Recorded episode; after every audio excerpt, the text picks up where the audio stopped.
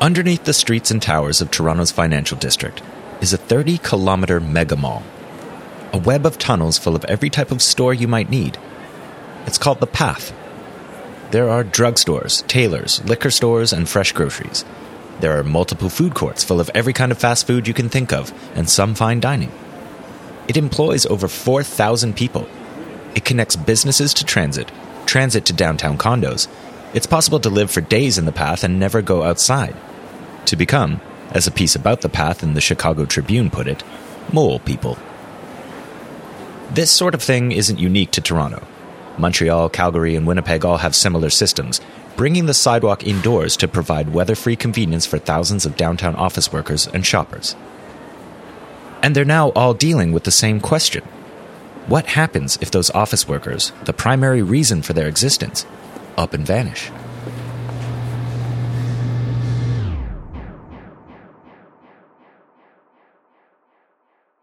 In Toronto, the path began with the Timothy Eaton's Company, when it built a tunnel connecting two of its businesses for shoppers in 1900.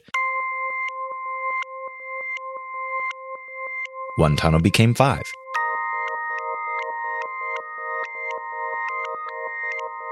In 1927, when Union Station opened, another tunnel was built to connect it to the Royal York Hotel across the street. As the financial district blossomed in the 60s and 70s, with huge office complexes like Mies van der Rohe's iconic TD Center. More tunnels were built to connect the many towers and the businesses they held, and provide multiple alternatives to the narrow sidewalks above. The city began encouraging new buildings to add connections to the existing tunnels. It grew and grew, and continues to expand to this day.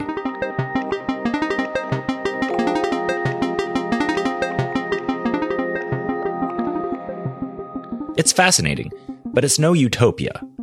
For one, it's private property and enforced by various private security companies who will often shove off anyone they think doesn't belong, particularly the homeless.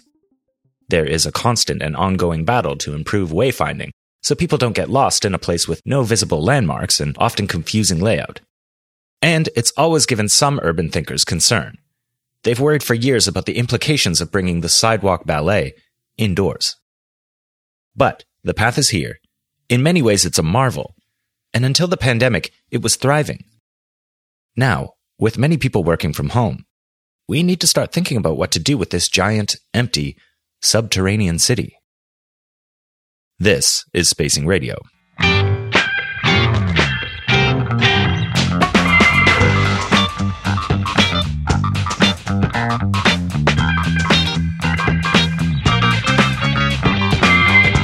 Broadcasting from snowy Moss Park, I'm Glenn Bowerman, and you're listening to the official podcast of Spacing Magazine. Coming up on the show, Spacing Senior Editor John Lorinc explains the new inclusionary zoning policy passed at City Hall and what it means for the housing and affordability crisis in Toronto. And we have a preview of our upcoming Souvenirs of Toronto Sport book with a conversation about the history of skiing in Toronto with Canadian Ski Hall of Fame director Ian Wolfe.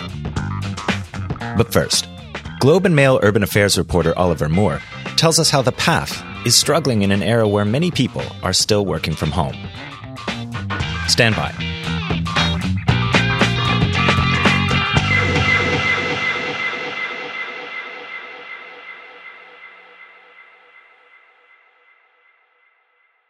Oliver, uh, on October 18th in the Globe and Mail, you, you wrote a piece called Toronto's Path System Faces Crisis as Companies Announce Permanent Hybrid Work Arrangements. First of all, I, I think most of our Toronto listeners will know what the path is, you know, underground mall system to, to put it simply. But uh, in happier pre COVID times, what was the sort of vibe of the, the path? What, what could you see the sort of businesses and foot traffic? Before the pandemic, your main sense of it was was crush. I mean, there's a term, a verb, to, you know, salmoning, to move against the flow. And if you were trying to walk south through the path towards Union Station at you know 8:30 in the morning, you could barely make any headway because enormous numbers of people would be walking through. And so you had this great crush north through the path in the morning, south through the path in the late afternoon. But also through the day, you had office workers popping down, you know, for lunch to pick up dry cleaning, to meet friends for a drink, whatever it was. And so there's a, there was a lot of traffic in the path then, a lot of foot traffic. And now it's, I did this story with a, with a fellow colleague and we individually spent time down the path in the, in the pursuit of the story. And it's a bit eerie. I mean, it's not zombie apocalypse quiet, but it's pretty quiet. I mean, there are times where you kind of look one way and look the other way in the tunnel that you happen to be standing in, and there's just no one else there. Uh, and you know, you don't get that for very long, but there are moments of solitude in the past, which I, I would never have experienced before the pandemic. And the pandemic has hurt all kinds of businesses all over the city, all over every city. But uh, I mean, the path is unique in the way that it has a very special symbiotic relationship with the financial towers that are directly above it. Yeah, that's quite right. I mean, you're, you're entirely correct that small business, retail, you know, the commercial high streets, everyone's been hurt badly by this. But the path, you're right, it's it's different. I mean, you had that transit ridership, which isn't there anymore. And why is the transit ridership not there? Because the office towers aren't full of workers. And you had a long period of the pandemic where people weren't particularly comfortable being inside. And the path by nature is, you know, it's a string of tunnels. Um, and even now, to the extent that office workers are coming back, and the numbers are still quite small, you know, in some cases, companies are discouraging people from leaving the office during the day, either through policy or just, you know, it, it's inconvenient to do so. And so that pop down to grab something for lunch crowd even among the, the limited number of office workers who are back, there's going to be less of that business.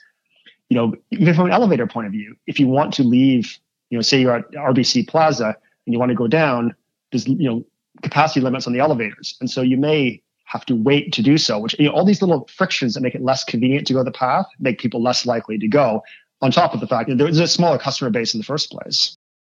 Right, and no one has a crystal ball. Uh, people are debating whether we'll we'll see a return to business as usual when or if this pandemic is over. But certainly, the the time frame is no one's even thinking about it for another year to get back to so-called business as usual. It's hard to know even what business as usual was going to look like. I mean, if it gets to a situation where your average office worker on Bay Street is in the office three to four days a week and working at home the remainder, that's a lot more than now. But that still means that on any given day, you've got 60 to 80% of the potential customer base you had before the pandemic, which is a pretty huge drop to think of uh, from a business point of view in the path. And even that is a long way off. I mean, the more recent numbers I saw when I did that article was that, you know, the Go passengers to the Union Station was about 16% of pre, pre-pandemic normal and TTC passengers was about 30%. Now, not every single person in the path goes through Union Station, but it gives you an idea of how far away this is from normal. On the flip side, there is some optimism down there. I mean, back in January of this year, First Canadian Place put on a parking promotion. They said, you know, you could park for free for three hours as long as you spent, I think it was $50 at the local retailers. Uh, that's not happening anymore. That promotion is done. So there must be some level of confidence that, I don't know, a corner has been turned or a, a ray of sunshine in the future. I mean, th- th- there must be some feeling that it's getting a little bit, a little bit better, but that feeling is not translating, at least in my experience, to really noticeably bigger crowds in the, in the path. So you were talking to uh, business owners who largely rent from the landlords there. Uh, w- what are they telling you, and, and what's happening with their, with, you know, the rent situation? How are they surviving, or are they? Well, there's a lot of vacancies down there, and it, one thing that's tricky and it's tough always as a reporter to to, to look at anecdote. You want, you know, of course, you want data, but nobody tracks or nobody acknowledges tracking overall uh, turnover down the path. The local BIA says they don't and then the individual spaces beneath the buildings are actually owned by the different buildings. So there's not one organization, one body that tracks the path as a whole. Uh, so it's hard to compare this year to last year to three years ago. But it does feel when you're walking through through that there are quite a number of businesses that are you know papered over, you know, euphemisms like exciting leasing opportunity here kind of thing on the wall. Mm-hmm. The ones that are there, I mean, some have some have tapped the the federal programs, the provincial assists and others are simply struggling. I mean, I talked to one guy who said, I think it was that if I, you know, if I get 15 sales in a day, that's a good day. This was at a, a, a tea company. You know, he was near RBC Plaza, very close to Union Station. He, he kind of spoke wistfully about, you know, the crowds that he'd heard had been there. I mean, that place opened during the pandemic, which is a interesting business decision. And I have to say, I applaud their optimism. Right. But, you know, he, he was, he was looking back to what he'd heard it had been like. And he was like, man, I'd love to have crowds like that for even one day. As a little aside, longtime listeners will remember uh, that you were on the uh, the episode where we discussed another underground shopping plaza uh, in Winnipeg, uh, which contradictorily is called the Skyway or Skywalk. But uh, preparing to talk to you about this, a lot of Canadian cities have some version of of the path system. But uh, notably, uh, in Winnipeg, the only way that you could cross the street at Portage and Main, the largest intersection there, was to go down into this sort of underground mall system.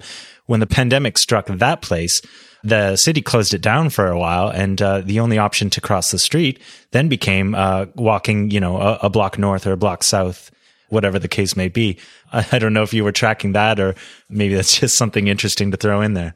You know, I actually was not paying close attention there. I didn't know that Winnipeg had closed that that system. In fact, by coincidence, I was in Winnipeg a few weeks ago, and I was at Portage and Main, and just because of my general instinct and habit, I ran across the street.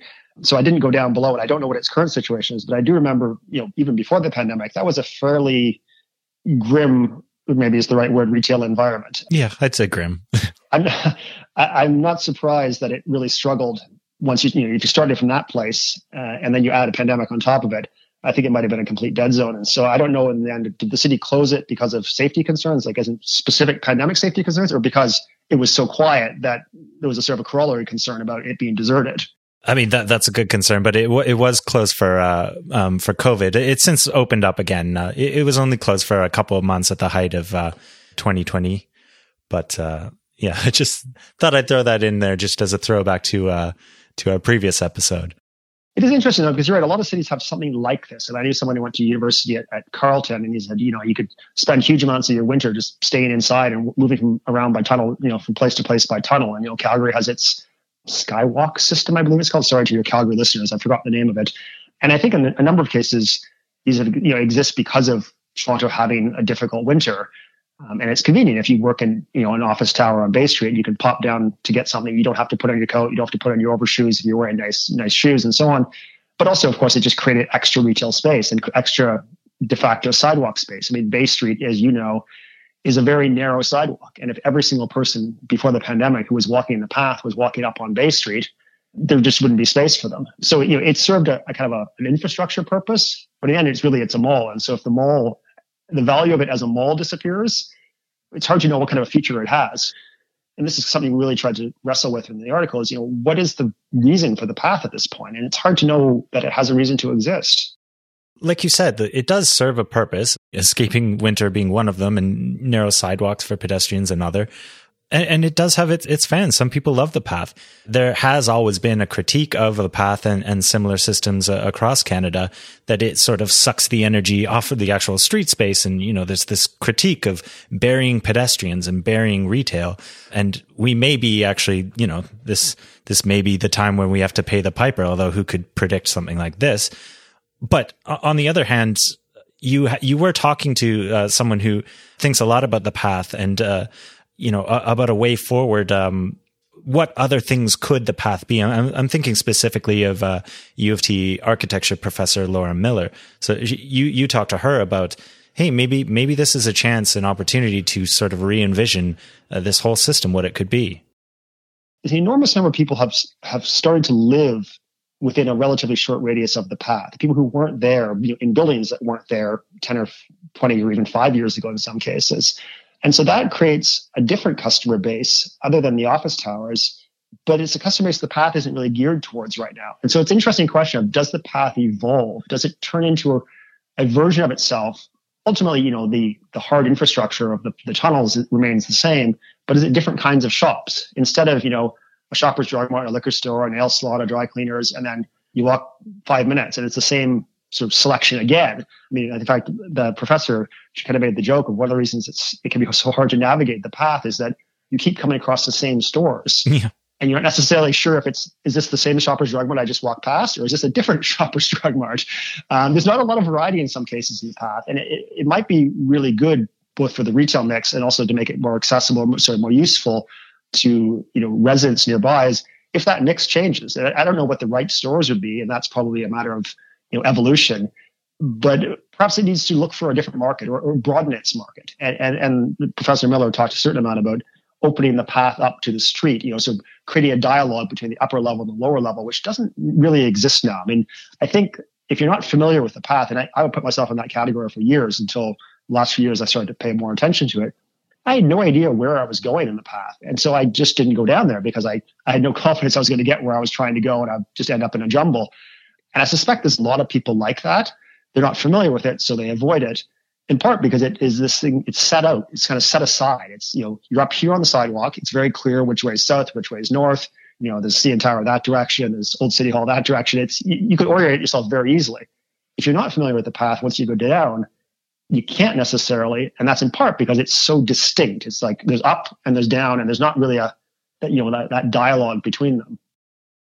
It raises a broader question for me about the question or, or the challenges of over engineering cities. The path started very simply with just uh, they needed a tunnel between two different Eaton stores, you know, to cross the street. Like you said, winter, it's cold. But then it at some point in, in the 60s and, and, and beyond, it became actual policy of the city. It became part of the, the city's planning. Uh, so the, this, this whole thing, it didn't really happen accidentally. It was very purposefully designed it does raise questions of is it possible to over engineer a city? And what happens if this one purpose that you build it for no longer serves that function? And what happens if you you know that old joke about fighting the last war? What if you design it for a city that doesn't exist anymore or that won't exist 10 or 20 or 30 years from now? I mean obviously you know very few people among us would have predicted the pandemic but many people have been predicting downtown densification greater walkability greater need for walkability. And so you know, there's a part of me that wonders, and I haven't looked back at the history of this, but there's a part of me that wonders if the path partly came into existence because of a an era in city building, which was get the pedestrians out of the way, and you know, down the streets are for cars. Because if you wanted to create that much space on surface level for that number of pedestrians, you'd probably have to widen the sidewalks in the bay, and that you know, that's a policy decision which, you know, there's winners and losers to that. And so perhaps it was that mid-century idea of what is a city and how a city works was oh, we're gonna we're gonna avoid that situation. You know, the, we're not to bother widening the sidewalks. We'll just stick them underground.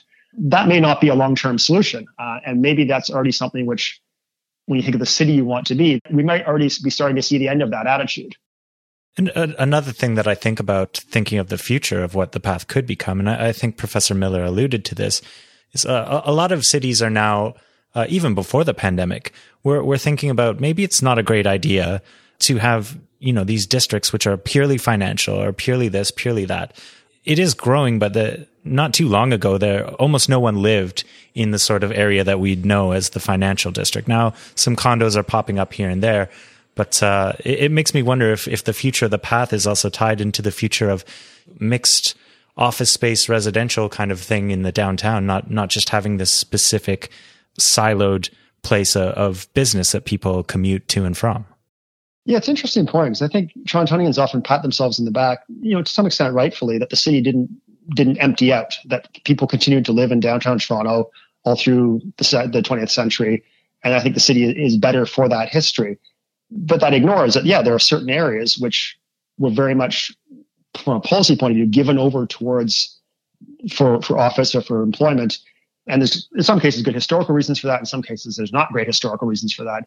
But the end result is, yeah, you've got this, this central business district, which for most of its history was a real dead zone as soon as the sun went down and the office workers left. And, you know, I think you you actually have already started to see the change. I mean, we haven't gone, I think, to the point you're making of, you know, uh, residential office, mixed use conversions, that sort of thing. But I understand and you know, I'm like many Torontonians, I don't spend any time in the financial district on Saturday, really. Yeah. But my understanding for people who are in the area is that you know, a place like you know Cactus Club or something like that is actually packed on a Saturday night because it's people living in South Core, it's people in the towers, it's people on King West who end up in a place like that. I remember a few years ago, I was in the financial district on a Saturday and I bumped into some tourists who asked me directions to a restaurant. And I kind of, I think in fact it was Cactus Club, but I sent them on their way thinking, God, they're going to go there. The place is going to be deserted. But now I think you know, maybe this shift was happening under my nose and I hadn't actually seen it yet. Well, Oliver, I want to thank you so much for taking the time to talk with me. It's been a pleasure. Thanks for having me on.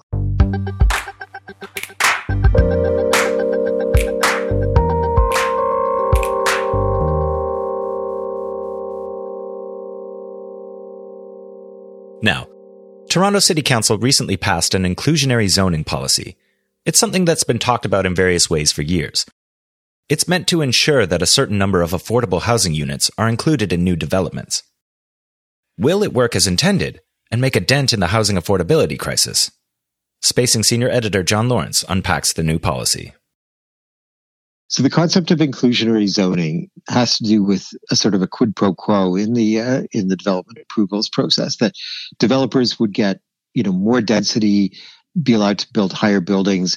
And in exchange for that, they would have to set aside a certain number of units within those buildings as affordable units. And affordability is defined in many ways. In Toronto, we define it as 80% of average market rents. In other cities, it's calculated in different ways, but the basic principle is that the city gives something, which is the right to build more, and the developers have to get give something back, which is um, some affordable housing listeners are probably familiar with the concept of a Section 37 agreement. Uh, we, we, have these kind of uh, agreements uh, for all kinds of uh, amenities, you know, local cash in lieu, that kind of thing. Uh, and and this time, it's you're saying, all right, you can you can build your big condo building, but uh, some of it has to be affordable. Yeah, and so this is more directed than Section 37. This is it's a requirement. Um, it doesn't apply in every part of the city, but it would apply in you know in designated zones. And unlike Section 37 or other kinds of bonusing, it has to go towards the housing as opposed to, you know, Section 37, it can go towards parks, it can go towards beautification schemes and, you know, a bunch of different things. So this is explicitly a measure to improve the amount of moderately priced housing in the city. Right. I, mean, you, you mentioned that the city has its own formula for what they call affordable. I've learned to you know, raise my eyebrows when I hear the word affordable because it, it means a lot of different things to a lot of different people. In in your piece about IZ and Spacing, uh, you mentioned that it's that's still kind of a big number for a lot of people. It's not deeply affordable. It's uh, sort of middle of the road, still out of the reach of a lot of people. Yeah, it's not deeply affordable, and uh, there are two points. Uh, one is that the proportion of units that are sort of to be set aside for you know, in inclusionary zoning areas is pretty modest for the city of Toronto um, compared to other places. And that, that, you know, that formula for what describes affordability is also problematic. This has been pointed out in many places. The city uses 80% of average market rents, but if the average market rents are $2,000, which they are in Toronto, 80% of that is $1,600. And that is quite a lot of money for you know somebody whose whose income is at the median level in the city, um, which is to say most people. So it's not a silver bullet in terms of housing affordability. But so as as you say in the piece, uh, the alternative is just whatever the market will bear, and and that's a lot of money in in a city like Toronto or Vancouver, most major cities, I imagine. I think the thing that we could say that's positive about um, inclusionary zoning is that it is a way for the city to capture some value on development in very desirable areas, which is to say along transit corridors. So most of the inclusionary zoning will happen around transit stations and transit stations are catnip for developers. I mean, mm-hmm. you can sell condos very easily around rapid transit stations. You can, you know, you can really price them quite aggressively.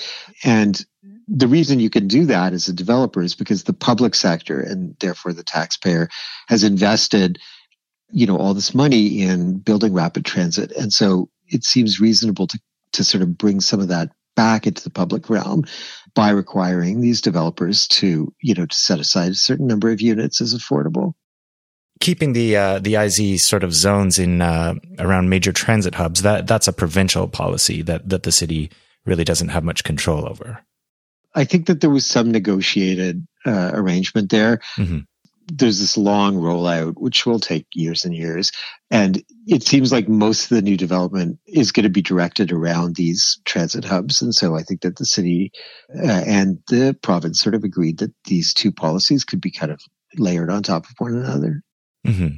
So, yeah, you say it, it's not a silver bullet, but in a housing crisis, uh, I imagine it's the kind of thing where like every little piece goes to, to serve the big picture of making some kind of dent in, in affordability in this city. But there is a kind of, there are a lot of people that are very alarmed by this. Uh, specifically, they're worried that uh, inclusionary zoning will actually fuel and embolden the sort of NIMBY. Uh, I know that's a controversial word for uh, for some, but uh, people who basically they they don't necessarily want to see certain kinds of developments or certain kinds of density or uh, you know certain kind of tenure tenants. And so, I was wondering if you could explain you know what what people are concerned with. This sounds like a great idea. What is this other um, this sort of scary side where this could actually lead to less affordable housing? So there's a relatively untested approach, um, you know, certainly recently, which is to have buildings that have sort of mixed tenure. You know, in the 70s and 80s, this was a more common idea with uh, mixed income housing co-ops. But now individual buildings are more sort of monocultures in terms of the classes that they serve.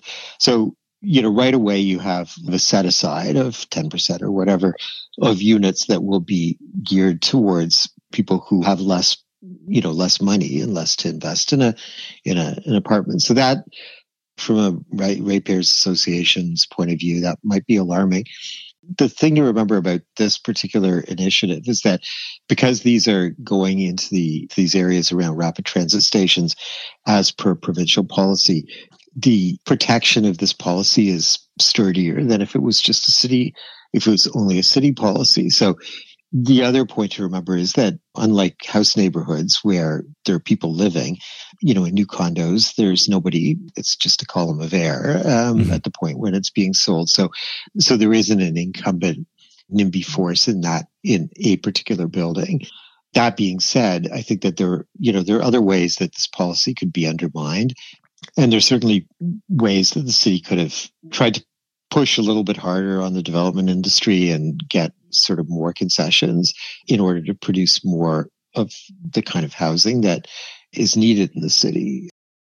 There will always be NIMBYs. I mean, we live in this world of extreme NIMBYism, but you know, there are lots of changes afoot in the uh, in the planning world at the moment. And um, my feeling is, is the residents associations have their going to have their hands full with, you know, other issues um, you know, or some of them have been fighting high rise buildings generally, and that won't change regardless of who's living in them.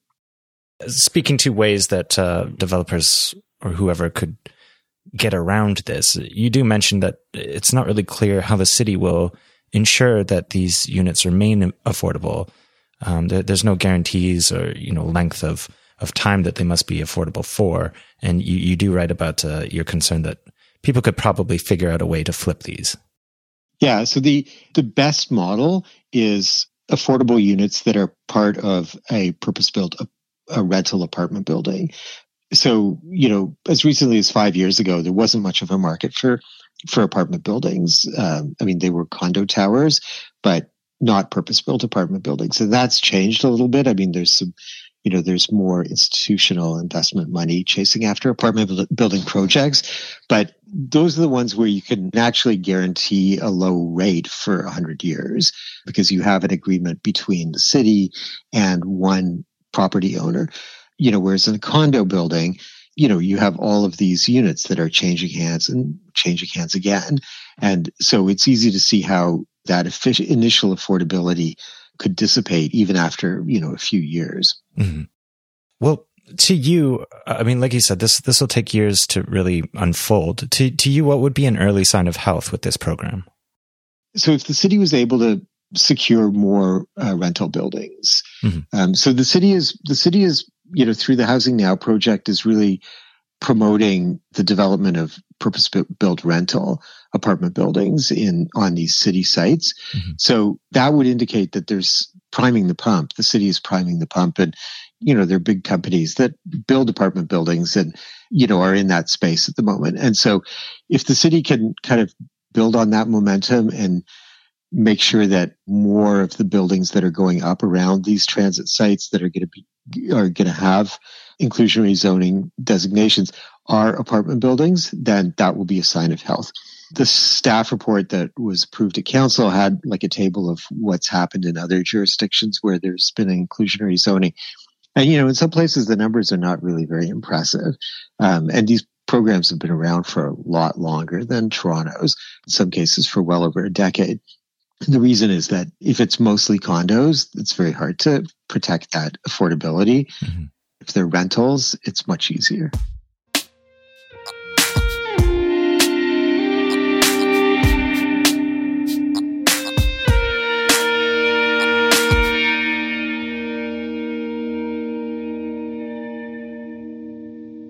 Finally, Spacing is about to release a new book called Souvenirs of Toronto Sports. For this book, I wrote about the lost ski hills of Toronto. As it happens, Toronto is about to lose one of its remaining ski hills at Centennial Park. Ian Wolfe is an archivist and member of the board of directors for the Canadian Ski Hall of Fame and Museum. He tells us about the history of skiing in Toronto and his thoughts about the loss of one of the city's few remaining ski hills.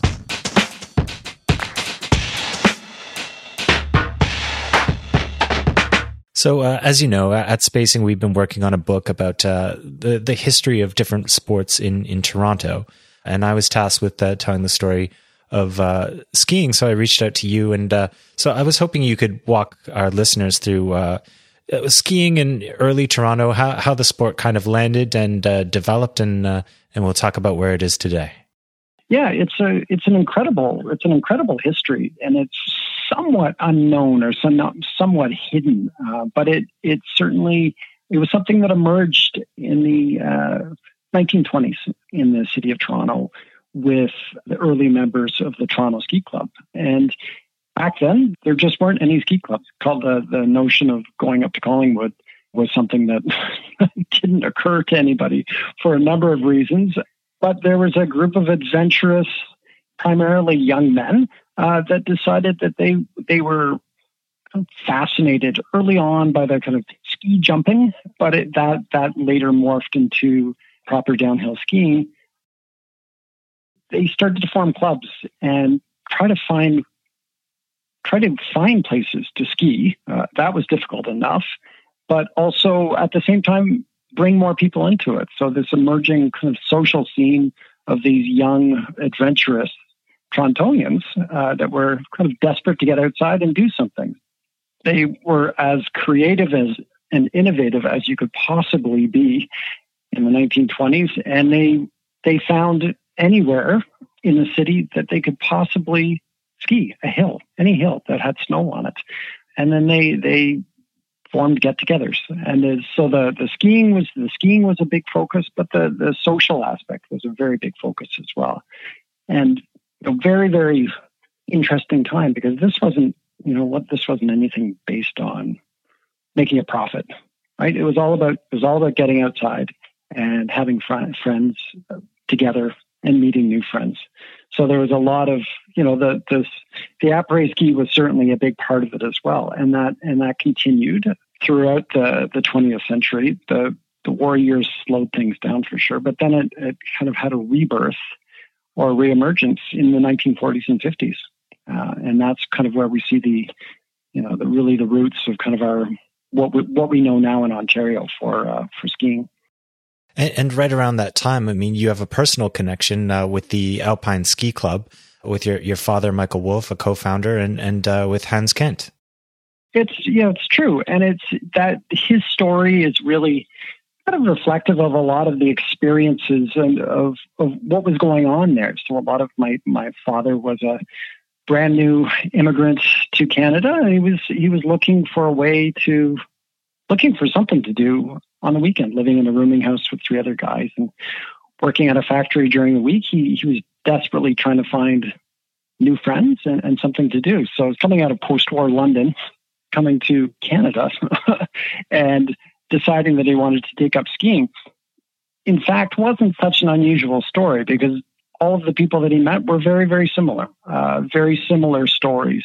Many of them were new immigrants, primarily from from Europe, and same same stories the 1920s. It started Alpine Ski Club started as a traveling ski club, and it was a group of 14 individuals. My dad, one of them, and uh, they decided that they would create a club that would just encourage the sport of skiing. And again, just like the 1920s, get people together. And it was a social club. And then it just, as time went on into the early 1960s, with, with a Highway 400 opening up and becoming more accessible and land becoming available to them in Collingwood, uh, they decided to just buy a piece of land on the escarpment and start you know, go up on weekends and start cutting down trees and, you know, having giant bonfires and, and these, these clubs just emerged. No vision of being what we see today uh, up on the escarpment of what are considered fairly exclusive clubs. It was, it was just a way to get together and do something on the weekends uh, that was fun in the winter. And that that movement that you speak of with the the highway system and the access to land, uh, I mean that that would be the story for a lot of clubs in Toronto, a lot of ski clubs. But uh, before the mass exodus uh, and, and what we see today, there, there seemed to be a sort of a heyday in, I guess it'd be the 70s and 80s, where downhill skiing in the city proper seemed to be all the rage. I, I even saw an article in the in the Toronto Star when I was doing research for this story that seemed to be very concerned that uh, kids were skiing instead of uh, going to hockey practice, and what would that mean for for our national pastime? So it, it seemed to be a big enough deal that uh, people were concerned it was giving hockey a run for its money. It's it's interesting, right? You can really you can really kind of track this uh, trajectory of the popularity of skiing over time. Uh, so maybe over a hundred years, you can really track this. And there's those moments where you can certainly identify where skiing reaches this uh, these these higher levels of popularity, just like uh, and as as you'd say for other snow sports as well, with cross country skiing and snowboarding as well, very similar trajectories. What I would say to the time of popularity of skiing in Toronto, you know, it's it's entirely dependent on good winters, mm-hmm. snow. I mean, it really comes down to that as well. So, not not uh, knowing the kind of the, the weather, uh, historical weather records of Toronto, but I suspect you could correlate that uh, popularity directly with a few years of heavy snowfall in the city of Toronto, and then similarly uh, with those winters that we've all seen in Toronto, where we've had where you have next to no snow, the popularity completely completely declines. You know, it's that psychological thing where many of us know that you know you're gonna have a you're gonna have some great weekends up in Collingwood uh, with fewer people up there, as long as if it's warm and without snow in the city of Toronto. Psychologically, people just think there's no snow anywhere, uh, especially Torontonians. Mm-hmm. And I, I, you know, I being a Torontonian myself, uh, am part of that. But uh, we all, we all know better now that uh, calling Collingwood's got a, always receives a pretty good uh, allotment of snow. I, I was tasked with looking at uh, the lost ski venues in Toronto, and and there there are a number of them. And uh, as near as I could tell from you and from other research I've done, it it really was because of of snow or the lack thereof. And now we're we're at a place where there are currently two city-run downhill ski hills, Centennial and Earl Bales, and and just now uh, there's a sort of new master plan for Centennial Park, and uh, they they are phasing out the the downhill ski and snowboard operations uh, again, just citing a lack of of consistent snow. So uh, I wonder, you know, is that a great loss, or is it just kind of acknowledging that hey, this is a for Canada a southern southerly city in a sort of warm pocket, and um, it just it maybe not meant to be. Oh yeah, I, I mean this is a I think this is a huge disappointment for many people. And you know a huge kind of disappointment for future skiers. The demise of centennial park certainly felt like a foregone conclusion. I'm just so disappointed in the city of toronto and allowing a allowing that facility to to go downhill, no pun intended, uh, with you know kind of bare bones minimal maintenance. And I and I've read I've read some of the reports about this and citing environmental concerns and citing that the you know it was too difficult to maintain uh, or repair the existing chairlifts and that snowmaking was a difficulty these were these are all issues that could have easily been creatively addressed.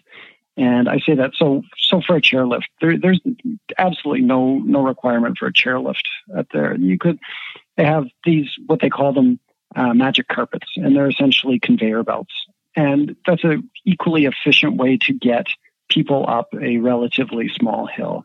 Uh, snowmaking technology has changed dramatically from uh, the technology that they were using at Centennial Park. Uh, the the the building itself was anybody that uh, went there would would be able to see that they they're just bare bones uh, maintenance on it. So I, I'm just I'm absolutely disappointed by the city of Toronto that they didn't really they had an opportunity to use a little have a bit of creative thinking about this and it, it and they just didn't they could have easily marketed this as a a beginner, a place, a place, a low risk place for people in Toronto to start or to try to learn how to ski. Uh, as you know, without without committing to going to Collingwood, you could easily you could easily get yourself to Centennial Park, rent the equipment for very little money and no commitment. But the the city seems to be really missing a big opportunity here. And then for an advocate for the sport such as yourself, does does that make the future of Earl Bales that much more important? It's basically the the only the only game in town.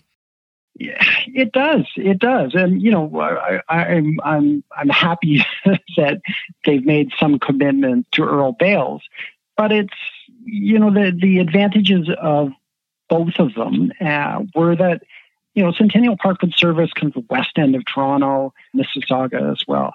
They made it easy and accessible, and you know those two those two adjectives aren't typically associated with the sport of skiing, mm-hmm. but they you know in these instances they were, and they're great. And the you know my my personal experience at Centennial Park was the quality of ski instruction for my for my three year old son when he was learning couldn't have been better, could not have been better. Uh, so they they they had all of the pieces in place, but they just yeah I'm okay with, I'm happy with that Earl Bales remains, but I feel like we're really, you know, losing something valuable. There are some uh, parks in in Toronto uh, where you're also you are allowed to downhill ski. Do you recommend that people start there if if they're in the city? Maybe, as you say, not everyone can can go out to Collingwood that easily or pl- places like that. Are there parks within the city without a chairlift or this and that, but a, a place where you can kind of get the learn the ropes? I wouldn't recommend it mm-hmm. uh, for a few reasons. Uh, instruction is always good. You know, proper use of the equipment is always good. Uh, having somebody around is always good too. I mean, it's something. It's something that if you're learning, uh, you do want to have a little bit of a support system with you. So I certainly wouldn't recommend it. Um, you know, like any sport, there's there's a little bit of danger involved, and you know that's part of the part of the mystique, I guess. But no, I wouldn't. I certainly wouldn't recommend the practice of just finding a hill uh, somewhere as as kind of a you know romantic and as appealing as that sounds on one level. Uh, probably not the most advisable thing to do. I wonder if we need a, a, return of, of the Toronto ski clubs to to provide that coaching in, in local parks. Well, you know, we do we do have clubs that still exist, traveling ski clubs. Mm-hmm. Uh, you know, High Park Ski Club is one of them that immediately comes to mind. That they they organize trips, whether in eastern U.S., uh, New England, uh, Mont Tremblant in Quebec, and and up and certainly up to Collingwood as well. So the traveling ski clubs still do exist, which is which is a really interesting kind of remnant of the past, and it and it does give you hope uh, because it's a it does represent uh, those exact same values that existed a hundred years ago. Well, Ian, I want to thank you so much for taking the time to talk to me. Oh, my pleasure. Uh, it's great talking to you as well.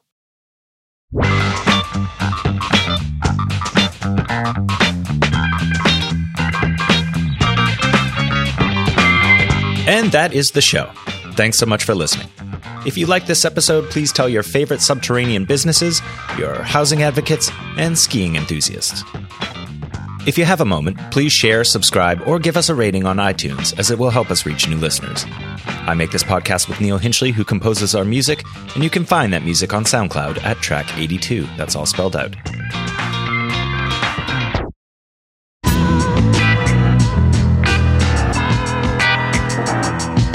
If you have any questions, comments, concerns, or scoops, you can reach us on Twitter at Spacing Radio, that's all one word, or email me at glynbowerman at spacing.ca. That's G L Y N B O W E R M A N at spacing.ca. Visit our website at spacing.ca. Visit our city store at 401 Richmond Street West in Toronto. It's a great place to do your holiday shopping. Or you can visit spacingstore.ca. In the meantime, enjoy the fresh gnar. Cheers.